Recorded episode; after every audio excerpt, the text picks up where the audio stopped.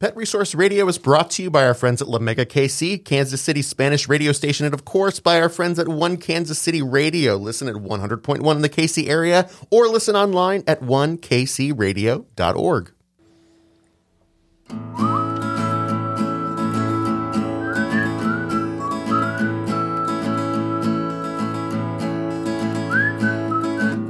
Today we're talking with our CEO and founder, Michelle Rivera, about where we've been, where we are, and where we're going.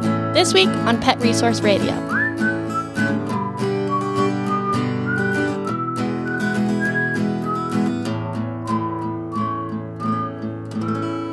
From the Pet Resource Center of Kansas City, I'm Sierra Howe. And I'm Dave Shapiro. And yes, indeed, welcome to the program. We're coming to you from the headquarters of the Pet Resource Center of Kansas City here at 59th and Troost. We're a nonprofit dedicated to keeping pets and people together through supportive services for folks in need. We've got an interview with our founder and CEO coming up in a few minutes, but first, how about some pet news?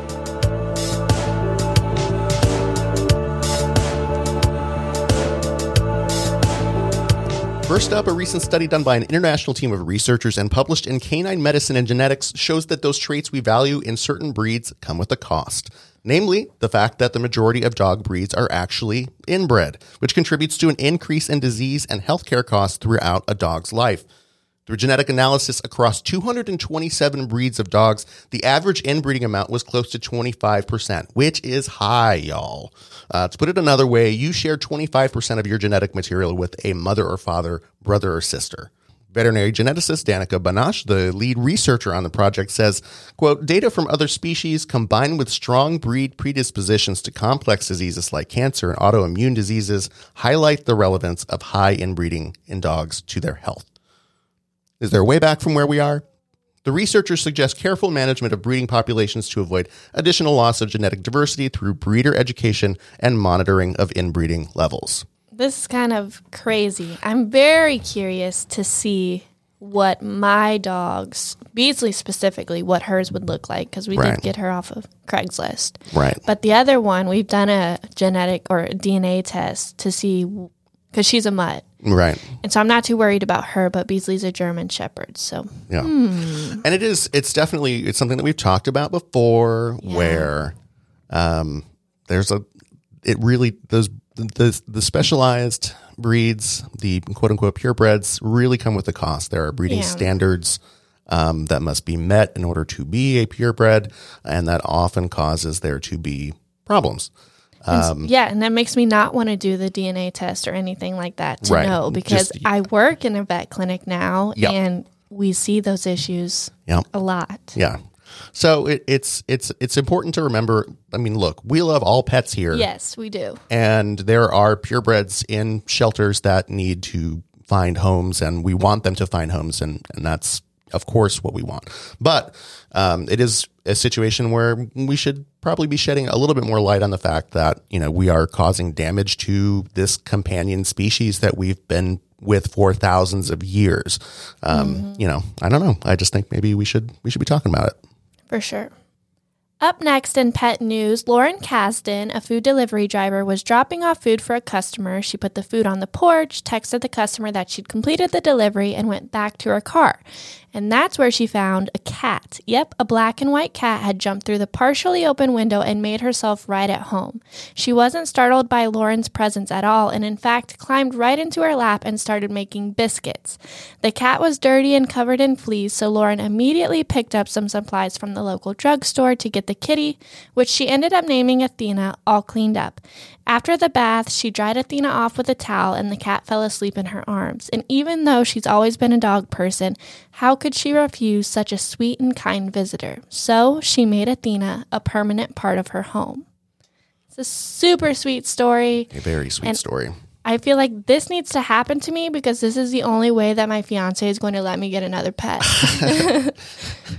but seriously, One of those chance meetings has to happen. Um, No, this is adorable. Yeah, I figured we'd start off the show today. We'd start pet news with the depressing news first, and then go to the sweet news. Yeah, because this and the pictures, y'all, are so cute. We'll put the link in Yeah. the show notes, but you have to go look at them because they're like the bestest friends now. Yeah, they are, and it's just it's the, the most adorable thing to see. I tell you what, why don't we go talk to our founder and CEO, Michelle Rivera?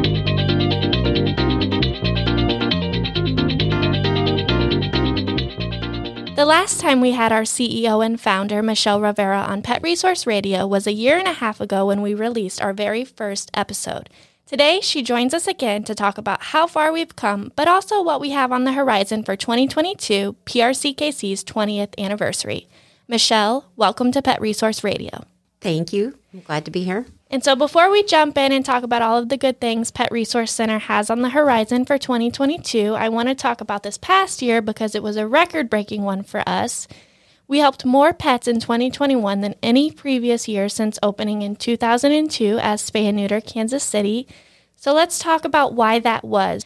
What things did we do differently or improve on to help pets and people where they need it the most? Sure. Um, it is a combination of things that happened in in our uh, community um, during the pandemic. A lot of full service veterinarian clinics found themselves unable to meet the demands of their current clients. They had to adjust their logistics and do service through the parking lots, and a lot of people were just unable to get into their own veterinarian clinics. Another thing that happened is a lot of people went out and adopted pets because of the pandemic.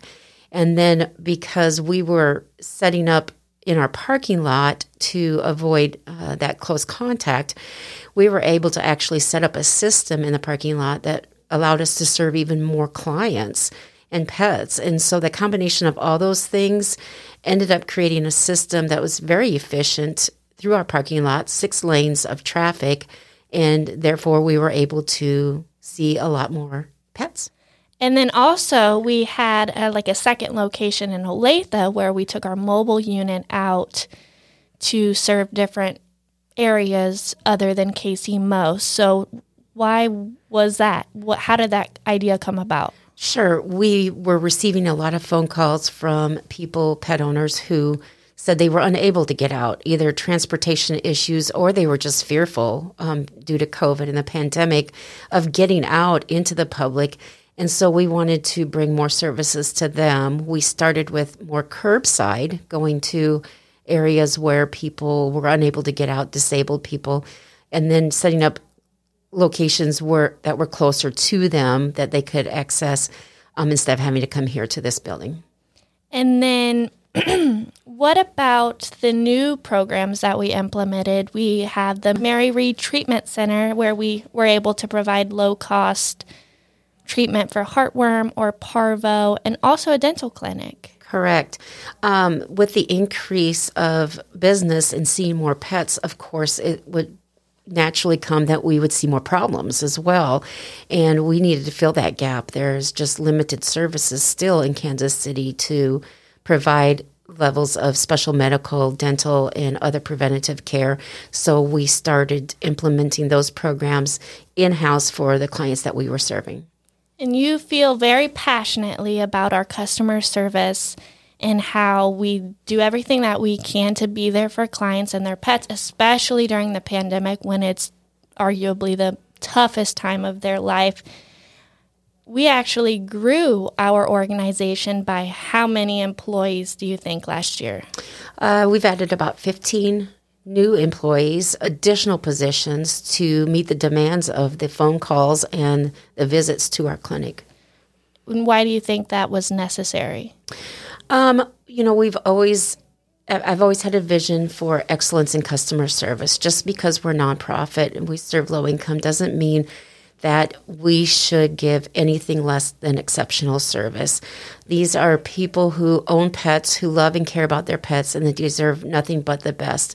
The best way that we can provide the ultimate education to our clients is through compassion, through empathy, and that just comes with treating them as humans, uh, being non judgmental, and working with them to give them the knowledge and education that they need to keep their pets happy and healthy.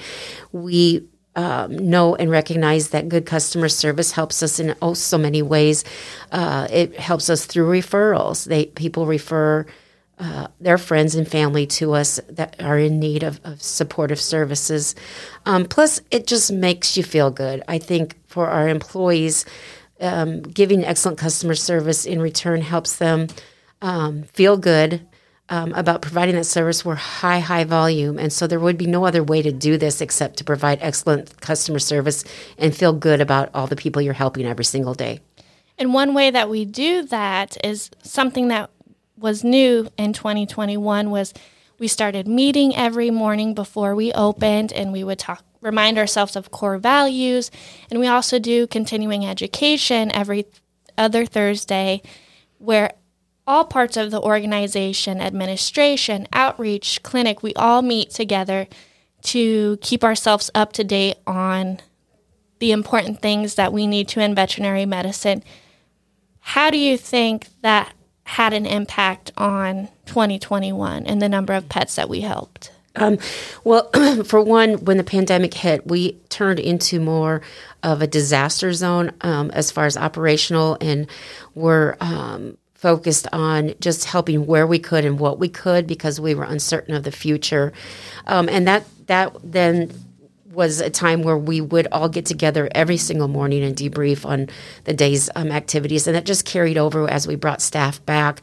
It was an opportunity for us to remind ourselves that we're all one team and putting ourselves all in one room, looking at each other and talking about the day, prepared everybody as one team um, versus trying to relay on disseminating information and communication to other departments.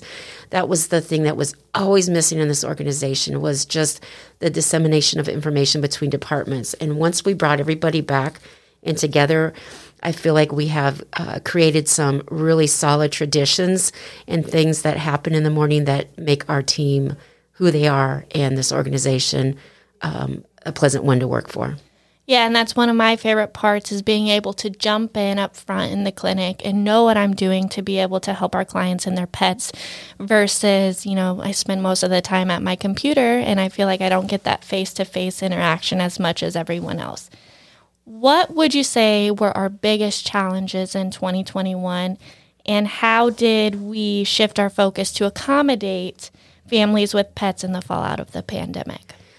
Our biggest challenges was the um, increase in, in need of services was so overwhelming, and we did not have enough staff to meet the demands of the phone calls. We were only answering less than 50% of our phone calls, and we were having to divert putting people on a wait list, and we've never had to do that in our history. Yeah. Um, but we ended up at one time with over 400 people on a wait list for surgeries when we had suspended services and then just trying to keep up. Um, we still are struggling with, you know, um, keeping all the phones answered, and we have the highest mm-hmm. number of call center people we've ever had in our history. But we just shift and pivot and continue to find solutions to the problems that we have, which are, and honestly, all good problems. Yeah, exactly. One of the new things that we also started this past year was going out and partnering with Uplift. They go out every Wednesday night and they give hot food to people, and we tagged along. And we're now providing pets with food um, through that partnership. How do you think that impacts our community? Well, I've always believed in partnerships with other organizations to reach our targeted clientele. We can't do this alone. There's just too many people and pets that need our help. So it's best if we partner with other organizations who are on the front lines and, and dealing with the poverty and the low income pet owners in our communities so that we can reach them and their pets. And when we're able to work together, we're able to have a bigger impact. And we all know that the world is a much, much different place now. The pandemic not only affected people, but also pets. And so, how did that impact the state of animal welfare, welfare in our city as a whole? And how did we have to respond to that? Yeah. Um, we're happy to see the increase of business and, and the number of people and pets coming to us, and, and we're able to help them, but there's still a lot of need out there. I believe during the pandemic, there's some setbacks that we had, unfortunately, not necessarily due to the pandemic, but at the same time, we were transitioning to privatizing animal control. Animal control also during the pandemic went down to a minimal number of staff as well as they had to shift their focus on what priority calls were. So I think we saw several years of lack of service that has put us in a, a position where I believe we've had an explosion uh, of pets in our communities from um, pets just left on the street that are unaltered, that are procreating and, and creating to the surplus of pets, as well as more people acquiring pets. Um, so there is a still a lot to be done in the animal welfare community, but we're dedicated and committed to building programs and filling those gaps wherever is needed. Does the thought of that keep you up at night? Uh, yeah, I'm I'm disheartened and and to know that this, you know, the last 20 years of our hard work is somewhat being undone um, is, is a setback, but um, I'm also more determined than ever to Yeah. in, increase our programs and uh, get out there and do whatever we can to help all pets. Yeah, and I see that in your eyes every day that you come to work. But let's move on to 2022. We're almost a month into the new year. So, what is on our horizon? And Yeah. what are some of the goals or resolutions that we have to keep more pets and people together? Sure, there's a lot of exciting things happening. First and foremost, we we need to continually assess and uh, keep our eyes on our community and what's happening. Um, we don't want animals to fall through the cracks, and so it's important that we're providing the the right level of resources to the community so people can keep their pets um, but still addressing the stray and homelessness pro- population so that does not increase and un- undo our work. We want to continue our mobile services and branch out and reach underserved areas, um, as well as we uh, will be starting a capital campaign this year to remodel our entire clinic. Yes, we're very excited. Um, this will give us an opportunity to build a larger surgery unit to do even more surgeries. It will allow us to build onto our special medical and wellness clinics to serve more pets, um, as well as bring on programs such as uh, dentals and just special medical treatments for all pets in need. And I'd also add to continuing to put a hard focus on customer service and also building more relationships with community partners in the community so that we can work together to keep growing the number of pets that we see every year. Yes, there's a great organizations in town, and I think um, our goal is to find ways that we absolutely can work together. Um, again, I, I, I can't stress this enough that we can't do it alone. Yeah, we no. need to depend on, on other partners and um, organizations to work together to reach all pets in need. and also pe- just average people in our community as Correct. well. But big picture, thinking about how far this organization has come in the last 20 years, does it even compare to the dream that you once had when you wanted to start this organization? Did you ever Oh, think you would make I- it this far? No, I had I I didn't see this far. I had hoped and and um, envisioned at one time decreasing the surplus of pets to the point that no more animals would be killed in our shelter, and that happened back in 2016. And and I kind of thought back then maybe we put ourselves out of business, um, but we haven't. We've pivoted and evolved into what I really feel is is the true reason why I started this organization is is how important pets mean to people. And I had a, you know personal experience with that knowing um, that a puppy saved my life and um, meant the world to me. And now seeing hundreds and hundreds of families who were distraught at the thought of having to give up their pets or not being able to um, uh, receive the adequate care or, or medical supplies or support to their pets was devastating to them and to the point that these people that their pets meant everything to them so i'm so proud now of how big and explosive we've gotten to the point of uh, being able to help almost everybody Yeah, and you can just walk out into our parking lot at any time and you'll be sure to find someone who thinks very highly of the work that we're doing and it just feels really really good. So when you think about it, how does it make you feel to know that throughout the past two decades, you've led an organization that has impacted over half of a million pets and their families in the community?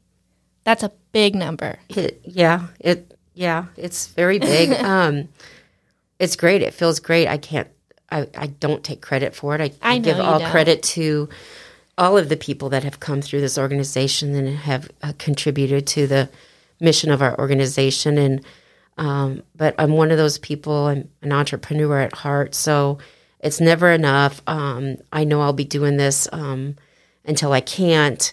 Um, and it just, I want to make sure that we help all pets. I, I don't want to see pets fall through um, the gaps that are, left in our community. I want to make sure that we can get to every pet. So, what's next five, ten years down the line?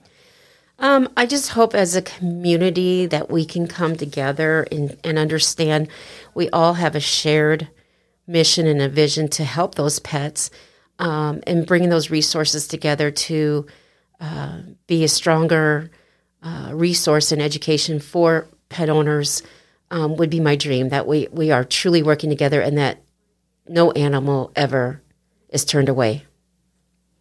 Well, thank you. Perfectly said. And thank you just for being on the show today. Absolutely. Because I know you're very, very busy leading this organization with lots of love. And it was glad I was glad to have you back on the show because Thanks you were our first episode. Well, so thank you. We're wrapping it, bringing it full circle. There you so- go. Alrighty, thank you. Thank you.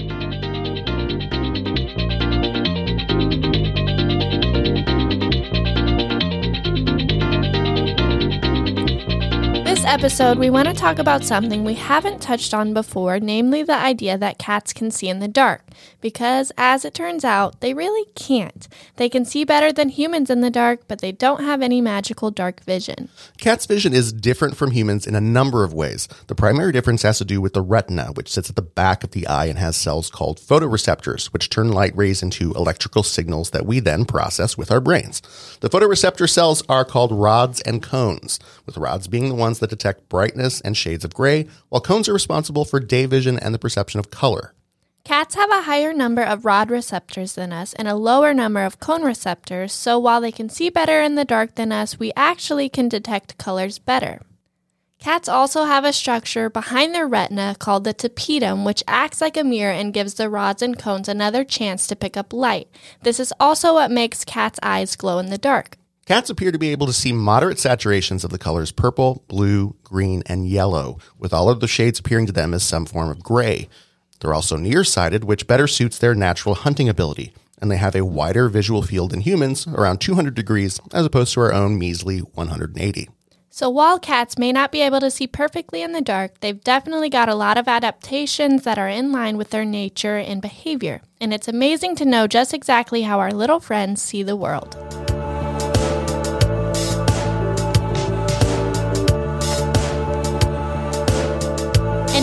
Say goodbye to you, friends. Thanks again to our CEO and founder, Michelle Rivera, for taking the time to talk with us today. We, of course, are a nonprofit just trying to keep pets and people together, and you can help. Just go to prckc.org and you can donate, volunteer, shop our online store, and more. If you're listening to us on your favorite podcasting app, please rate us and leave us a review. That helps people find us. And for all the latest news, follow us on social media. We're at PRR Podcast on Twitter and Facebook. And so, tail wags and purrs to you and yours. And as the English poet Alexander Pope said, histories are more full of examples of the fidelity of dogs than of friends. Take care. Pet Resource Radio is a production of the Pet Resource Center of Kansas City, hosted and produced by Sierra Howe and Dave Shapiro. Written, edited, mixed, and mastered by Dave Shapiro. Music by Hazel Raw Musical Industries, aka me.